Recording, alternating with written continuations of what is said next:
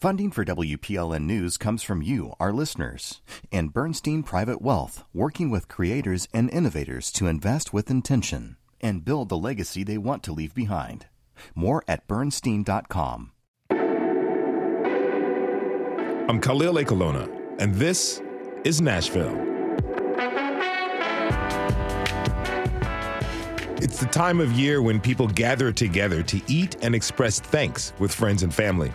We've all heard the story of how Thanksgiving came to be, but what many of us were taught is not really what happened. To shed light on the actual history, many Native American communities use a different name for the fourth Thursday in November the National Day of Mourning. How did this observance get its start? And how can learning more about this history change the way those of us who observe Thanksgiving celebrate? Later this hour, we'll talk with activists, organizers, and allies about how to observe this observance got its start. But first, last Saturday, a 22 year old shooter opened fire at Club Q in Colorado Springs, killing five people and injuring another 19. The shooting in Colorado at an LGBTQ club hit the queer community especially hard. And it comes at a time when conservative lawmakers across the country are proposing and passing laws to restrict LGBTQ rights, including here in Tennessee.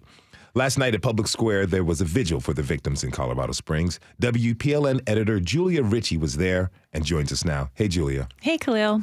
So thanks for being here. Thanks. So, what was it like there last night? There were more than 100 people that showed up. You know, it was a little chilly. Um, so, maybe not as many people as might have shown up um, did, um, but a lot brought their pride flags.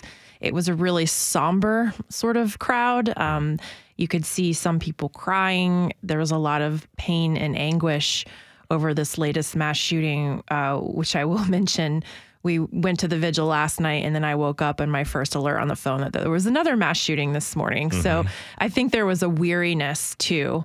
Um, in the crowd, um, and uh, many people holding candles uh, uh, throughout the event. For many people, the events of Saturday reminded them of the Orlando Pulse nightclub shooting six years ago when 49 people were killed and another 53 wounded.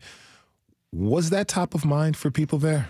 For sure. Um, a lot of people brought it up during their speeches um, of the speakers that um, were there for the event. David Taylor, who co owns uh, the Queer Bars Tribe and Play down on per- uh, Church Street, was one of several speakers last night. And um, he says he remembers them holding a vigil six years ago mm. after the Pulse nightclub shooting. So it's like a bad nightmare seeing it happen again. Last night I saw the faces of those killed at Club Q for the first time. And when I saw the faces of those beautiful human beings, I saw each of you. I saw our employees, our customers, our friends, our allies, our parents. I saw our people, our wonderfully diverse LGBTQ plus family. And the hole in my heart just opened a little more. Hmm. Who else spoke, spoke during the event? There were quite a few uh, speakers from uh, local LGBTQ groups, faith leaders, um, and local elected officials. Um, one of the most powerful speeches, in my opinion, came from Odessa Kelly. If you'll remember, she's the openly gay black Democrat who just lost the race for the 7th Congressional District, longtime community activist.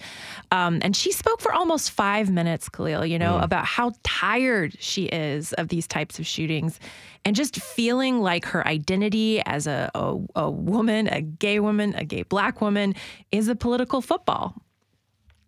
When does this end? It don't end unless we do something about it, and you got to step up in every way that you possibly can. And that's not just voting. It should be a million people out here today. There was an individual earlier that asked me if I was going to this vigil. I was like, "Yeah, are you coming?" He's like, "No, I don't want people to think that I'm gay." Mm. God. Mm. Yeah, you can really hear the emotion in her voice. was was there a call to action among those there? You know, it was a, like I said, pretty somber. Um, so a lot of it was, um, you know, reading out the names of the victims in, uh, of Colorado Springs. But some speakers, including Odessa Kelly and Heidi Campbell, uh, another state senator, um, encouraged those in attendance not to to to get like um, desensitized or cynical over these things, but to actually keep fighting the hate and division that's kind of taken root in this country. Um, and especially in this state, you know, we have Tennessee Republicans proposing uh, several laws already, le- proposed legislation in the works for next session to limit transgender care, um, to uh, restrict uh, drag shows. So, and as I said before, you know, this is just the latest of, uh, it's like the intersection of both gun violence and anti LGBTQ rhetoric. So it, it is a lot to take in, but um, a lot of the speakers there wanted to underline like, we have to keep fighting these problems in our country. We can't give up. There were seven mass shootings in seven days mm. across the country, 600 so far this year, according to the Washington Post. Um, and we know that these things are preventable. Policies like red flag laws do work, um, but there's a lot of apathy, uh, and that's that's tough to overcome right now. Yeah, keeping that in mind, I have to imagine safety was on the minds of for a lot oh, of yeah. folks who were attending last night. How safe did you feel? I felt pretty safe, you know, but all the folks I talked to in the crowd acknowledged that they had this like moment of hesitation before coming. And it's hard not to think of that, right? In mm-hmm. the back of your mind, you're like, I'm in this open field in front of, in public square, in front of the courthouse there wasn't, you know, a, a, large security presence or anything like that. Um, and so, and especially coming after an attack like that, you're like, we're going to gather a bunch of people that are, you know, many are, who identify as part of the LGBTQ community together in one one space. Mm-hmm. Yeah, it's of course it's going to be on your mind. Um, so I met this couple, Tracy Ross and Patricia Fauner, as they were leaving the vigil last night, uh, and Tracy spoke about this concern of safety. I was very scared. We stayed in the parking ramp until 6:30 and then she assured me that we'd be safe and we actually parked in a place that we could get to quickly if we needed to get to if there was violence. Have now having been here and, and the event is close to concluding, you know, do you feel better? Yes, we're going to go dance actually. We're going to go out to one of the gay bars and dance right now. So, yeah, we feel like we need to do that and we feel safe and yeah. Mm, that goes to say something about where we're at as a society where you know we're constantly thinking about the security presence of where we go given the fact that this morning there was a shooting at Walmart in Virginia. Right. A lot of people are going shopping thinking, is it going to be safe where I go? And for me, it shows the resilience of people, right? Is that she was ready to go dancing almost like as this act of defiance that like you know like don't let the terrorists win like mm-hmm. we're not going to let um, this event overtake what was a very safe and like communal space for the queer community here. Um, and I know as a journalist, I try not to get cynical about these things. So I sincerely hope I don't have to cover another vigil like this again. Um, and I think it's okay to say, you know, like let let's try to make this the last time we have to get together in this capacity. I agree with you wholeheartedly. That was WPLN's Julia Ritchey. Julia, thank you so much, and thanks for your reporting. Thank you, Khalil. We have to take a short break. When we come back, we'll learn about the National Day of Mourning and invite members of our local Native American communities to share how they observe the day. Some celebrate as Thanksgiving. Join the conversation. Tweet us at This Is Nashville. We'll be right back.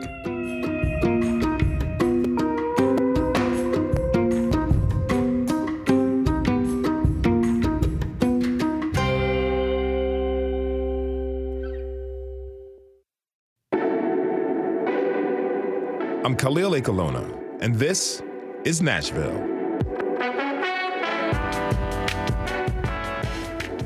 For many Native Americans, the fourth Thursday in November is not a day to celebrate.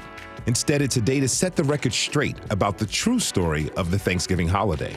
This day of observance and contemplation has come to be known as the National Day of Mourning.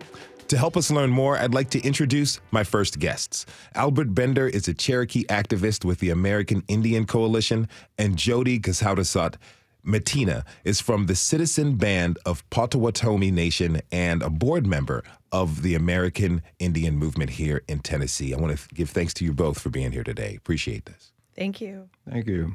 And Jody, I understand you would like to give us a translation of your name. Um, yes, so uh, Gazautasat Indejnikos Borewarami Citizen Band in Dao Ming and Dodam. So my name is Jody, one who helps children. I am Citizen Band um, Potawatomi, descendant from the Potawatomi Ojibwe and um, Odawa, and um, my clan is um, the Loon clan, and I'm um, really happy to be here today. Um, and I'd like to acknowledge that we're on um, Cherokee land and Yuchi and um, Shawnee. So I'd like to give that acknowledgement today. Thank you Thank very you. Very much. Now, Albert, I'd like to start off questioning with you. Can you tell us what the National Day of Mourning is? The National Day of Mourning is a demonstration that started in 1970, and it started with the speech that was to be given by Frank Wamsutta James in 1970 at a Thanksgiving Day celebration that was sponsored by the state of Massachusetts. And what happened was the speech that he was to be given, that he was to be giving, it was asked by the uh, sponsoring organizations that they see a copy of his speech first in order to review it. He did that, and they found the speech unacceptable by their standards because it talked about the enslavement and warfare that was conducted against indigenous peoples that resulted in the decimation of tribes in the area. And because of that, he was given a speech that was written by a non-Indian member of the of a Massachusetts uh, board of directors agency, which he refused to give. And in further response to that, he organized in 1970 a national day of mourning to demonstrate the what had happened to Native people over the past centuries and to use it as an educational tool to present the correct history of the tribes in the area and also as a way forward for people to further understand Thanksgiving and why Native people, as in general, don't celebrate it. And this National Day of Mourning has been held each year without break since 1970 and uh, will be held again tomorrow. It's held always on the first, fourth day of uh, the month, which is Thanksgiving. Can take me back to that time. When you first heard of the National Day of Mourning, what was your reaction? How did you respond to that? Oh gosh. When I first heard of the National Day of Mourning was when it actually took place in mm-hmm. 1970. And from that period on, I observed a day of fasting on Thanksgiving Day. I lived in different parts of the country in which I had a number of non Indian friends and their families. They would always celebrate Thanksgiving, and I would always be invited to their Thanksgiving celebrations. But I always declined because of the fact that of the National Day of Mourning being a sad day for Native Americans in this country. Jody, how do you observe this day? Well, it's a little bit different for me because I do walk in two different worlds. My my father's of Scottish descent, and of course, my mom's Potawatomi. So, in order to keep peace in the family, I guess we practice both growing up. Um, but it was my mom always made it more about um, the harvest moon. So we'd always have indigenous foods. Um, it wasn't there wasn't a lot of pomp and circumstance around um, non-indigenous foods. It was all about stuff that we could harvest and grow on our own. So my mom really kept it that way, which was great. So for me today, I still just celebrate Harvest Moon, but at the same time, um, honoring um, those who've gone on before us, starting from colonization. So, all the way from colonization to the Indian removal of our people um, to um, boarding school era, as well as our missing and murdered Indigenous people. So, recognizing that all today, having some respect for them, um, making sure we have our prayers with our smoke up and we put tobacco down so that that respect is there. But in, so we bring that spirit into the harvest feast at the same time. What's the significance of really celebrating the harvest moon at this time? It's community. I feel like everything is about community. So harvest time is when you you're you're reaping what you sowed. You worked all hard, so hard during the spring and summertime to grow, to forage, to hunt, um, to gather, to prepare for winter time. So it's a time to really see where c- community got you. Um, all of that because you can't do it all on your own, right? So um, you could try, but you're going to have a really hard time. But with community, you can have a group harvesting maple, another group harvesting rice, harvesting game and wild um, deer, um, and growing agriculture. So then you have a little bit of everything, and you come together as a community and you celebrate community in essence. You you work to promote food sovereignty within the native communities. Can you tell me a little bit more about that? Yes. So food sovereignty, it's a big umbrella term um, that, in a nutshell, comes back to community. It's where um, Native people and nations will have the right to gather their own food, grow their own food um, under their own nation. So, um, and you have the freedom to do that, as well as um, decolonizing food, which is also another big word. But it's basically taking out any foods that our DNA doesn't recognize, such as dairy, wheat, and of course, alcohol, um, because that wasn't in our staple diet before contact. And um, our DNA still to this day doesn't recognize it. So we have a, a bunch of Native people who. Um, have a lot of gut issues. Most of us have our gallbladders taken out in our early 30s. Um, we have fatty livers, even if we don't drink. Um, diabetes and heart disease are rampant in Native communities. So, going back to our indigenous food, which is minus dairy and minus wheat, and of course, minus alcohol, you can reverse almost all of that and see healthier people.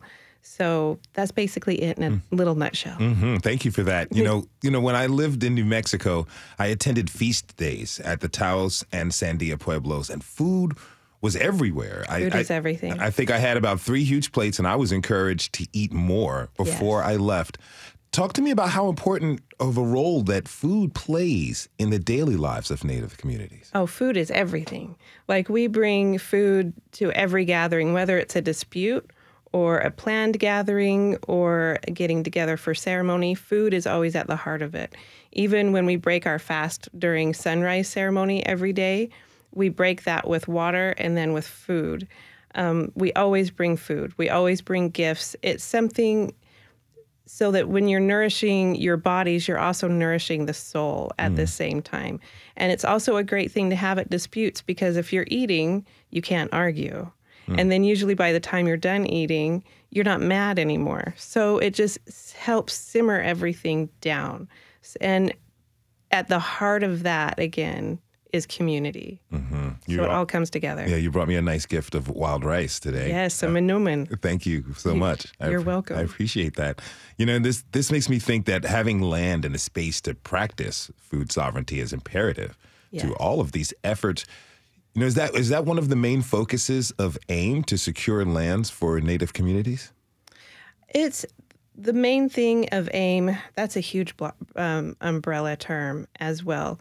Um, but a lot of it is yes, land back. Because if we're able to take care of our land, if we're if our treaty rights are honored, we're able to take care of that land and take care of our plant relatives, our animal relatives, and our waterways, which is huge. Without that, it's you can't have food sovereignty um, because there's going to be overuse, which we're seeing everywhere, um, depletion of resources, which is a huge problem. Um, so, and land back is another. Um, people hear land back and they think, oh, they just want us to leave, and that's not what land back means. Well, what does it mean? Land back means that you're consulting indigenous people, specifically those ancestral to that land, to know how to treat the plant and animal relatives and waterways without depleting it and raping those resources. So it's including native people in saying, having a say in what happens to those lands. Mm. So you don't have to leave. Okay. You don't have to give up anything. Just listen to indigenous people. If you're just tuning in, this is Nashville, and I'm your host, Khalil Ekulona. We're talking this hour about the National Day of Mourning, recognized by Native American communities. Join the conversation by tweeting us at This Is Nashville. So, the story of Thanksgiving is generally taught in American schools as this warm and fuzzy affair. But that's not really the case. Albert, can you give us the history on what actually happened on the first Thanksgiving? Yes, I can, and it's a very sad and very uh, genocidal story. The very first Thanksgiving was in commemoration, well, was because of the what happened in 1637. In that year, soldiers of the Massachusetts Bay Colony genocidally massacred over 700 Pequot indigenous men, women, and children. And in response to that massacre, Governor Winthrop, who was the chief executive of the Massachusetts Bay Colony, proclaimed that day as a day of thanksgiving for the safe return of the soldiers who had committed this heinous genocidal massacre of Native men, women, and children. And that is the true story of Thanksgiving. Thanksgiving, as is celebrated in popular cultures, did not take place in 1621. Hmm. It was not an amicable celebratory gathering of indigenous people and pilgrims. Well, how does the whitewashing of the holiday, how does that disrupt our collective understanding of the country's history? Well, what it does is it gives a very mythologized presentation of the country's history and to mythologize it in that extent and to that extent presents an erasure of Native American culture and history, and it takes away from the crimes of colonization that have been ongoing and continue to this very day. So, by bringing about or teaching the true and correct history of Thanksgiving, it brings about an awareness of what happened in the past and a commitment to making a better present and future by working with Native American nations for that ex- to that extent and to bring about a an awareness of the by to be brought about by the future generations mm. for a better future for all the people of this country. You know, some people have called to decolonize the holiday. Is that what you just described? Some of the best ways to do that?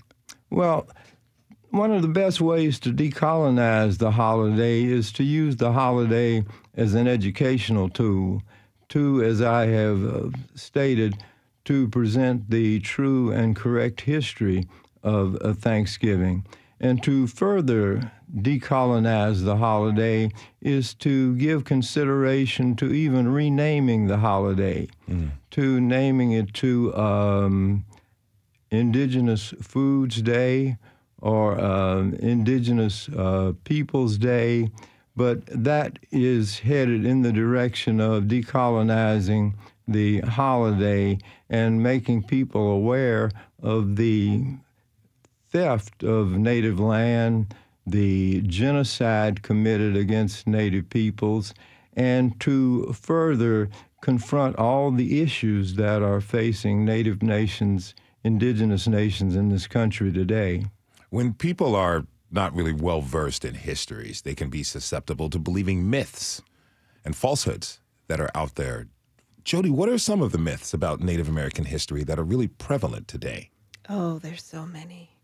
Um, I guess the the one I get asked most often is if I pay taxes.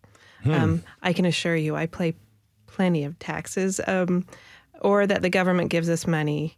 Um, we do not get paid by the government. If so, I'm still waiting for that check. Mm-hmm. Um, we're also not a monolith. We don't all live in teepees. We don't wear buckskins.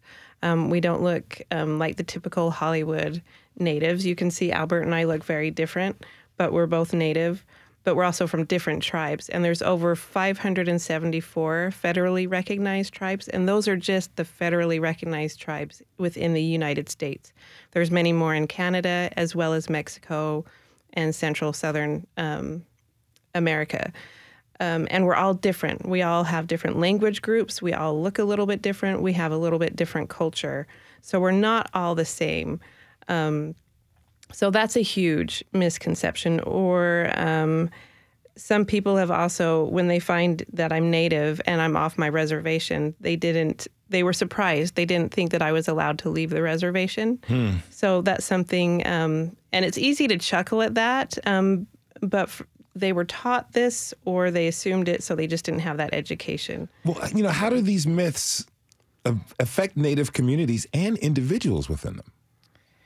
Well, Native people, we have um, a quirky sense of humor, and we turn everything into humor. For just an example, um, one of the news stations not so long ago, they were talking, I think they were trying to say indigenous creators, and it came out indigenous creatures. And um, it was a little offensive that we were um, given the term creatures instead of human beings, um, even though it was just a mistake on their part. And it turned it now it's a meme. Everyone has a T-shirt. Um, our humor, we just turn everything into humor. So there's a lot of um, inside tribal jokes. Um, we hear a lot about. Um, well, Cherokee princesses, that's another huge one. A lot of people, unfortunately, in their families, um, either from the Cherokee land grab or from a fad in the 20s, believe that their grandmother or great grandmother was Cherokee. And um, and some will even say that they're a descendant of a Cherokee princess. And unfortunately for them, it's um, it was an untruth probably told by a grandma or grandpa back in the early 1900s. And they really don't have any affiliation. So that's always a running joke within Native communities, too. And again, we could get really offended by it, but everything turns into humor. We laugh about almost everything. You know, we've been seeing all kinds of opposition to teaching the difficult and less flattering parts of our nation's past and history. Albert, how can recognizing things like the National Day of Mourning help break down some of the myths we've been talking about? Well, I think that it can help to break down some of the myths that we've been talking about because I have encountered and uh, other uh, native indigenous and other indigenous friends of mine have encountered from people in the mainstream society as a surprise that we even still exist. Yeah, a- and that has to no extent continued to amaze me because of the fact that right now and for the past um, several decades, there are powwows held in all parts of the country attesting to the fact that we are a strong, vibrant, and rapidly increasing people. And to look at all of the myths that exist by looking at the National Day of Mourning, that is another statement to the fact that we are strong and vibrant and exist, and even to the uh, attesting to the fact that the tribes, the indigenous nations that were decimated by the pilgrims, have once again experienced a resurgence. And that is part and parcel of the National Day of Mourning because that National Day is spearheaded, is highlighted, and led by descendants of the indigenous nations that were uh, allegedly or thought to have been wiped out by the pilgrims. What do you want people to think about as they gather with family and friends tomorrow? Well, one, it always bothers me that people actually have these huge Thanksgiving gatherings. Millions of people are hitting the roadways, hitting the airways, and I've come to the conclusion that because of the popularity of Thanksgiving, the way it has been presented in mainstream culture, that people will continue to do this. But what I hope is is that when people are um, eating their turkey and pumpkin pie, there will be a consciousness, at least in the back of their memory banks, at least in the back of their minds, that the so called Thanksgiving really never took place, and that this will propel mainstream society to work with Native peoples, indigenous nations for a better future. And there's so many issues that are confronting Native people at this time, including the uh, Indigenous uh, Child Welfare Act that's uh, before the Supreme Court. We have, uh, and, and, this is something I want to mention here locally. Mm-hmm. We have here locally Vanderbilt University, which is considered a very prestigious university.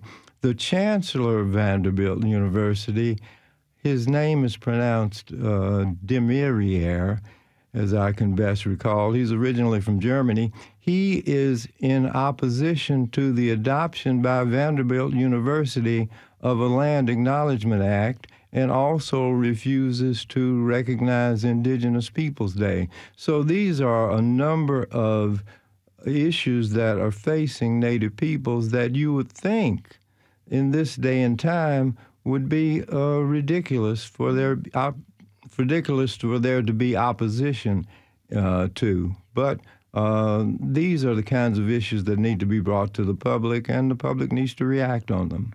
That is Cherokee activist and historian Albert Bender. I want to thank you so much for being with us today. Really appreciate it and good to see you again. Okay, thank you. My pleasure. Jody Gzhadawsot Swat Mattena is going to stick with us through the break. When we come back, we'll check in on how our local indigenous communities are doing right now. How do you observe the National Day of Mourning? We want to hear from you. Tweet us at This Is Nashville. We'll be right back.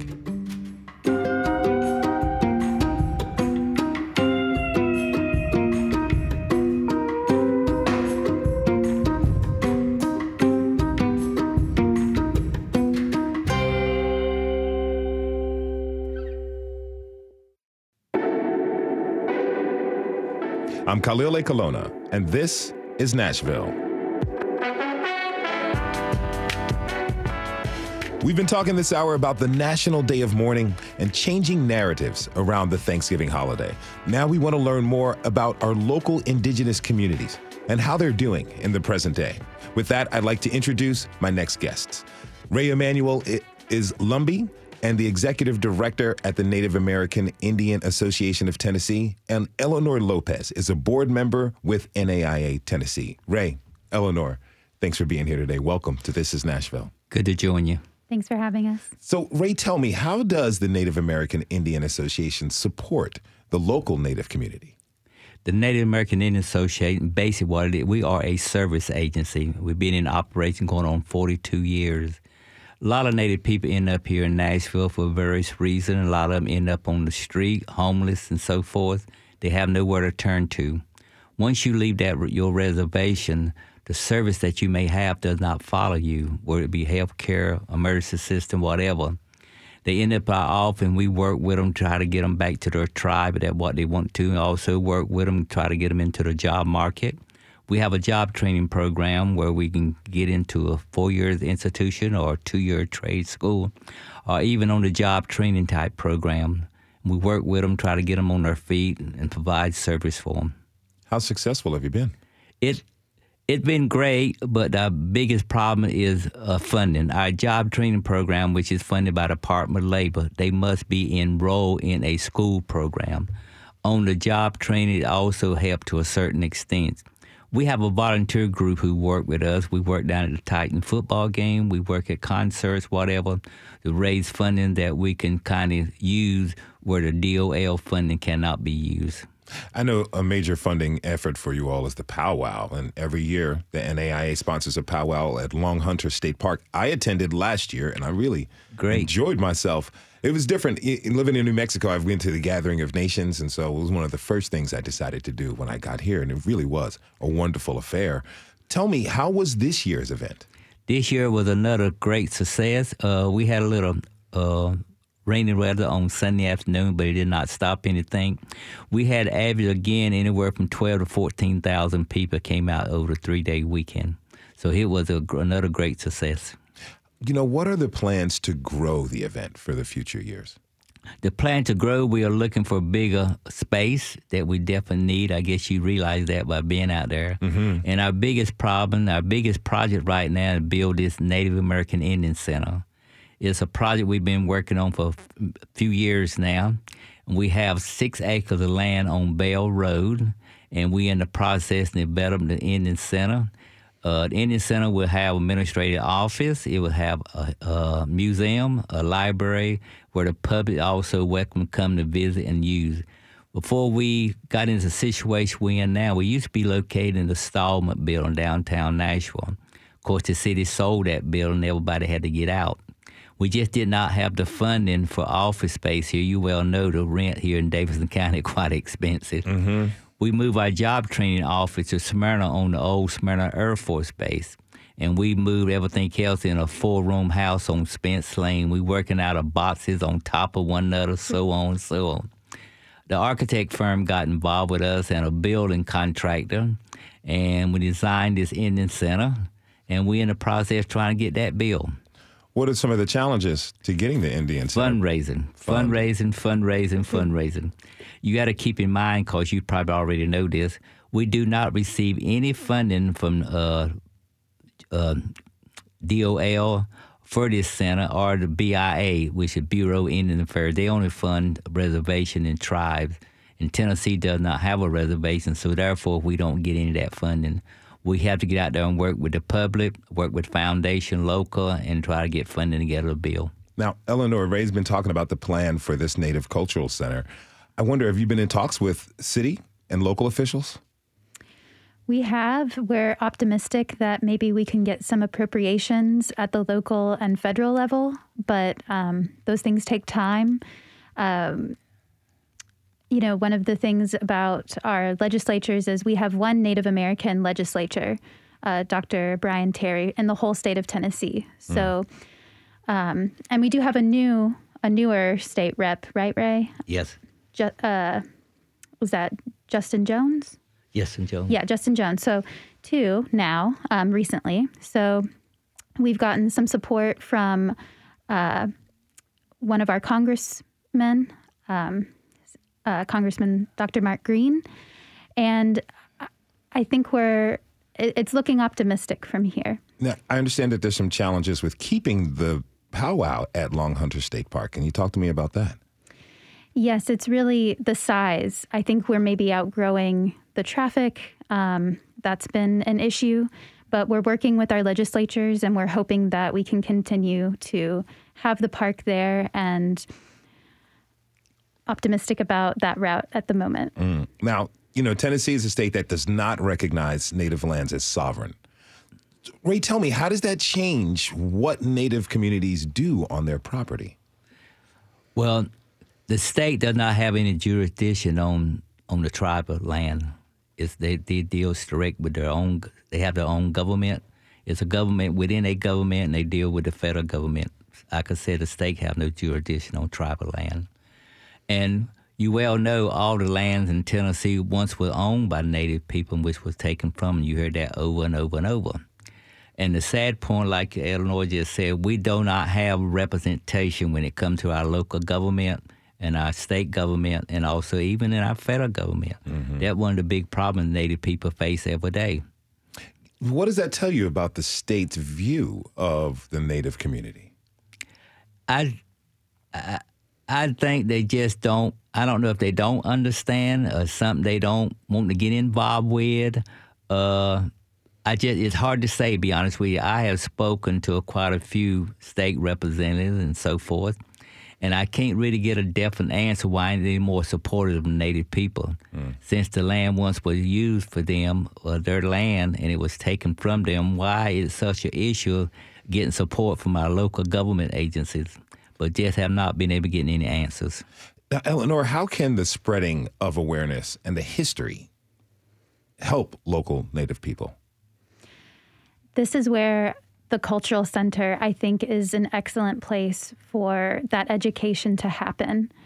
Um, six acres isn't nothing. And we're actually having a volunteer event this weekend to remove some of the invasive species that are in the forested part of the grounds so that we can plant more native species and have some educational material on how our first peoples um, used those native plant species and how they stewarded the land. And this this is why um, you know above and beyond that kind of education um, i think ray our other founding members miss sally wells peggy williamson for 42 years have provided these services in the absence of state um, federal and tribal support of native peoples who find themselves in tennessee and having more support for this educational center from the state from the city from our community will make this educational space happen. Jody Gzhadawsot Mattena is of the American Indian Movement is still with us. Jody, you know, what kinds of work is AIM involved in here in Tennessee? Oh, so many. Um, we're always working um, on changing mascots or working on that. And one of our other board members, Sayota Knight, he he's really spearheading that um, of getting out the importance of changing mascots. We always work with our MMIW, the Missing and Murdered Indigenous Women. Mm-hmm. Um, and that's, I'll just go over statistics really quick on that. Um, Native American women are 2.5 times percent more likely to experience violent crimes out of any other right, race, two times more um, more likely to experience rape or sexual assault, and four out of five of all Native American women have experienced violence.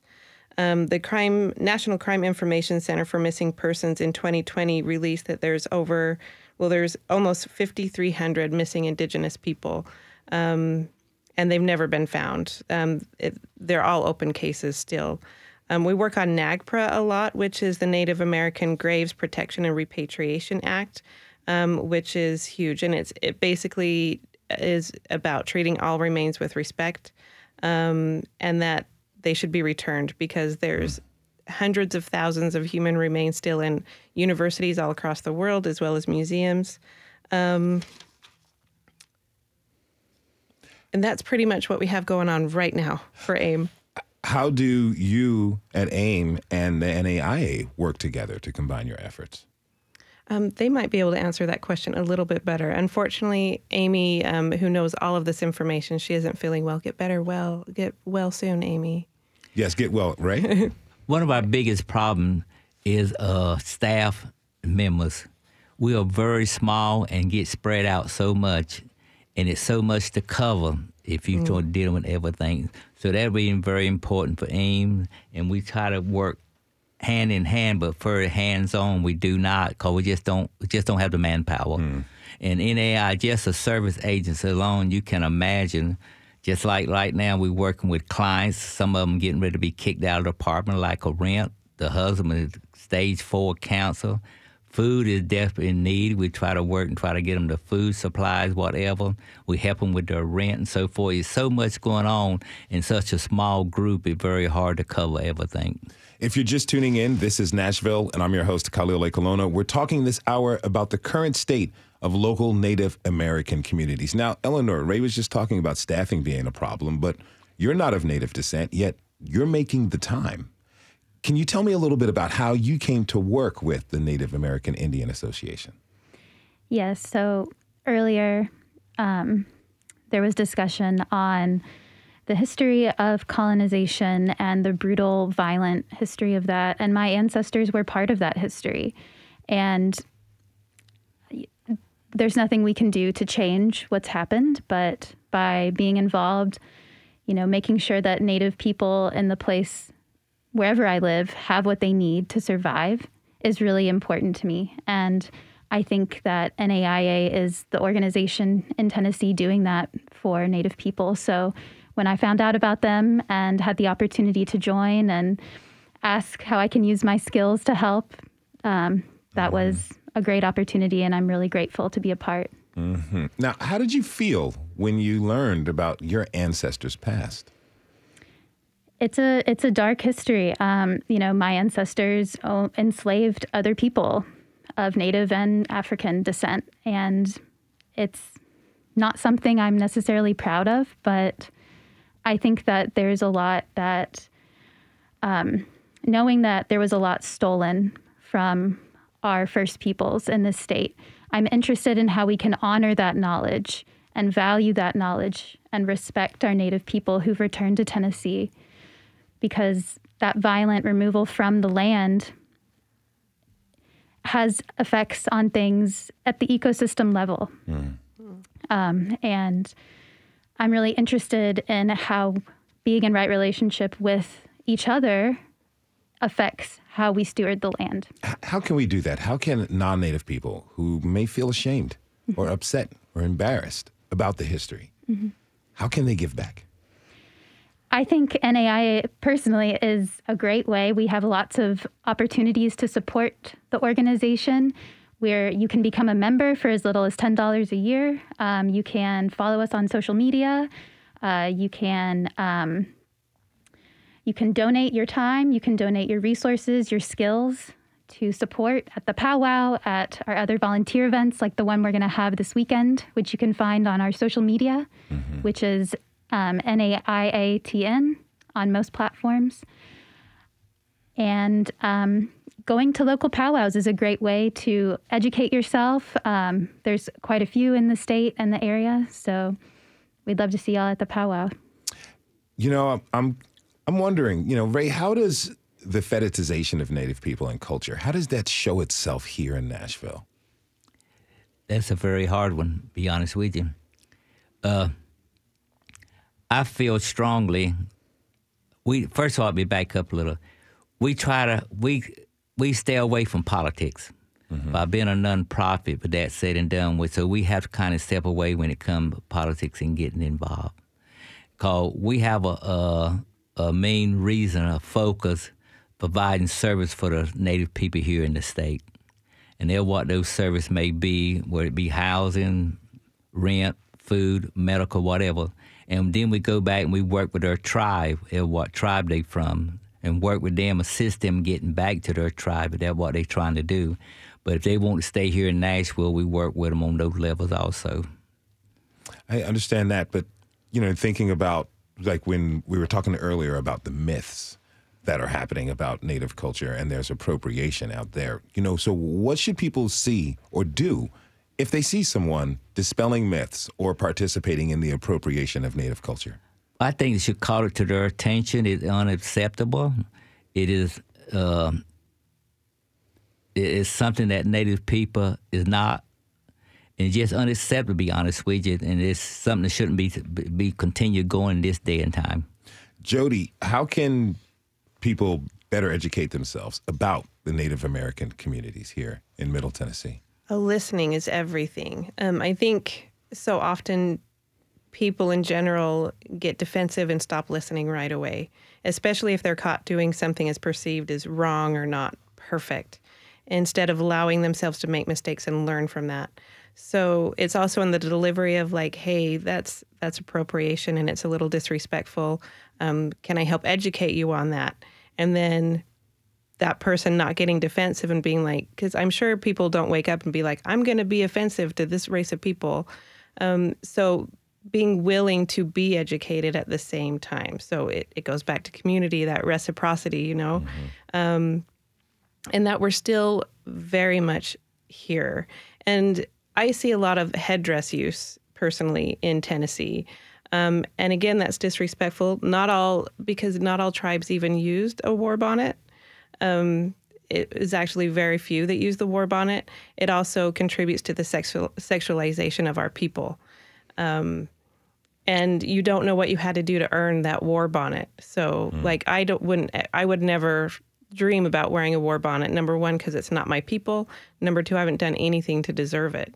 So just because I'm native, that doesn't mean I can appropriate someone else. It's stolen valor. Mm-hmm. Um, so yeah, feel free to call people on it, even though it's uncomfortable, but do it in a respectful way and then listen. Acknowledgement is also everything. So, uh, touching just briefly on um, what people who are not native can do. And acknowledgement is everything. We don't want you to feel guilty. We don't want you to give anything back. Um, but acknowledging the truth is everything. Acknowledging the truth is a way for us to move forward. I want to thank you so much for being on the show. That was Jody Gzhadawsot Mattena from the American Indian Movement. She was joined by Eleanor No- Lopez with the Native American Indian Association and Ray Emanuel of the NAIA. Thanks to you all for being with us today and for this really important conversation. Really appreciate it. Chi-miigwech. Thank you. We want to thank everyone who tuned in this hour. The team is out tomorrow, but tune in for a special from the Splendid Table. And Friday, we'll bring you a rebroadcast of our episode about Music City's independent music venues. Tune in. This is Nashville is a production of WPLN News and Nashville Public Radio. Listen back at thisisnashville.org or wherever you get your podcasts. Our producers are Steve Haruch, Rose Gilbert, and T- Magnolia McKay. Our digital lead is Anna Gallegos Cannon. Michaela Elias is our technical director. Our executive producer is Andrea Tudhope. Shout out to our intern Tori Hoover and the masterminds behind our theme music are Larange and Namir Blade. Special thanks to Tom Kunish. Corey Allen, and Amy Clark. The conversation doesn't end here. Tweet us at This Is Nashville. Find us on Instagram and Facebook. Instagram, no Facebook, sorry. And tell us what you want from our show by filling out our quick survey online. This is Nashville. I'm Khalil Ekulona. We'll see you on Friday, everybody, and be good to each other.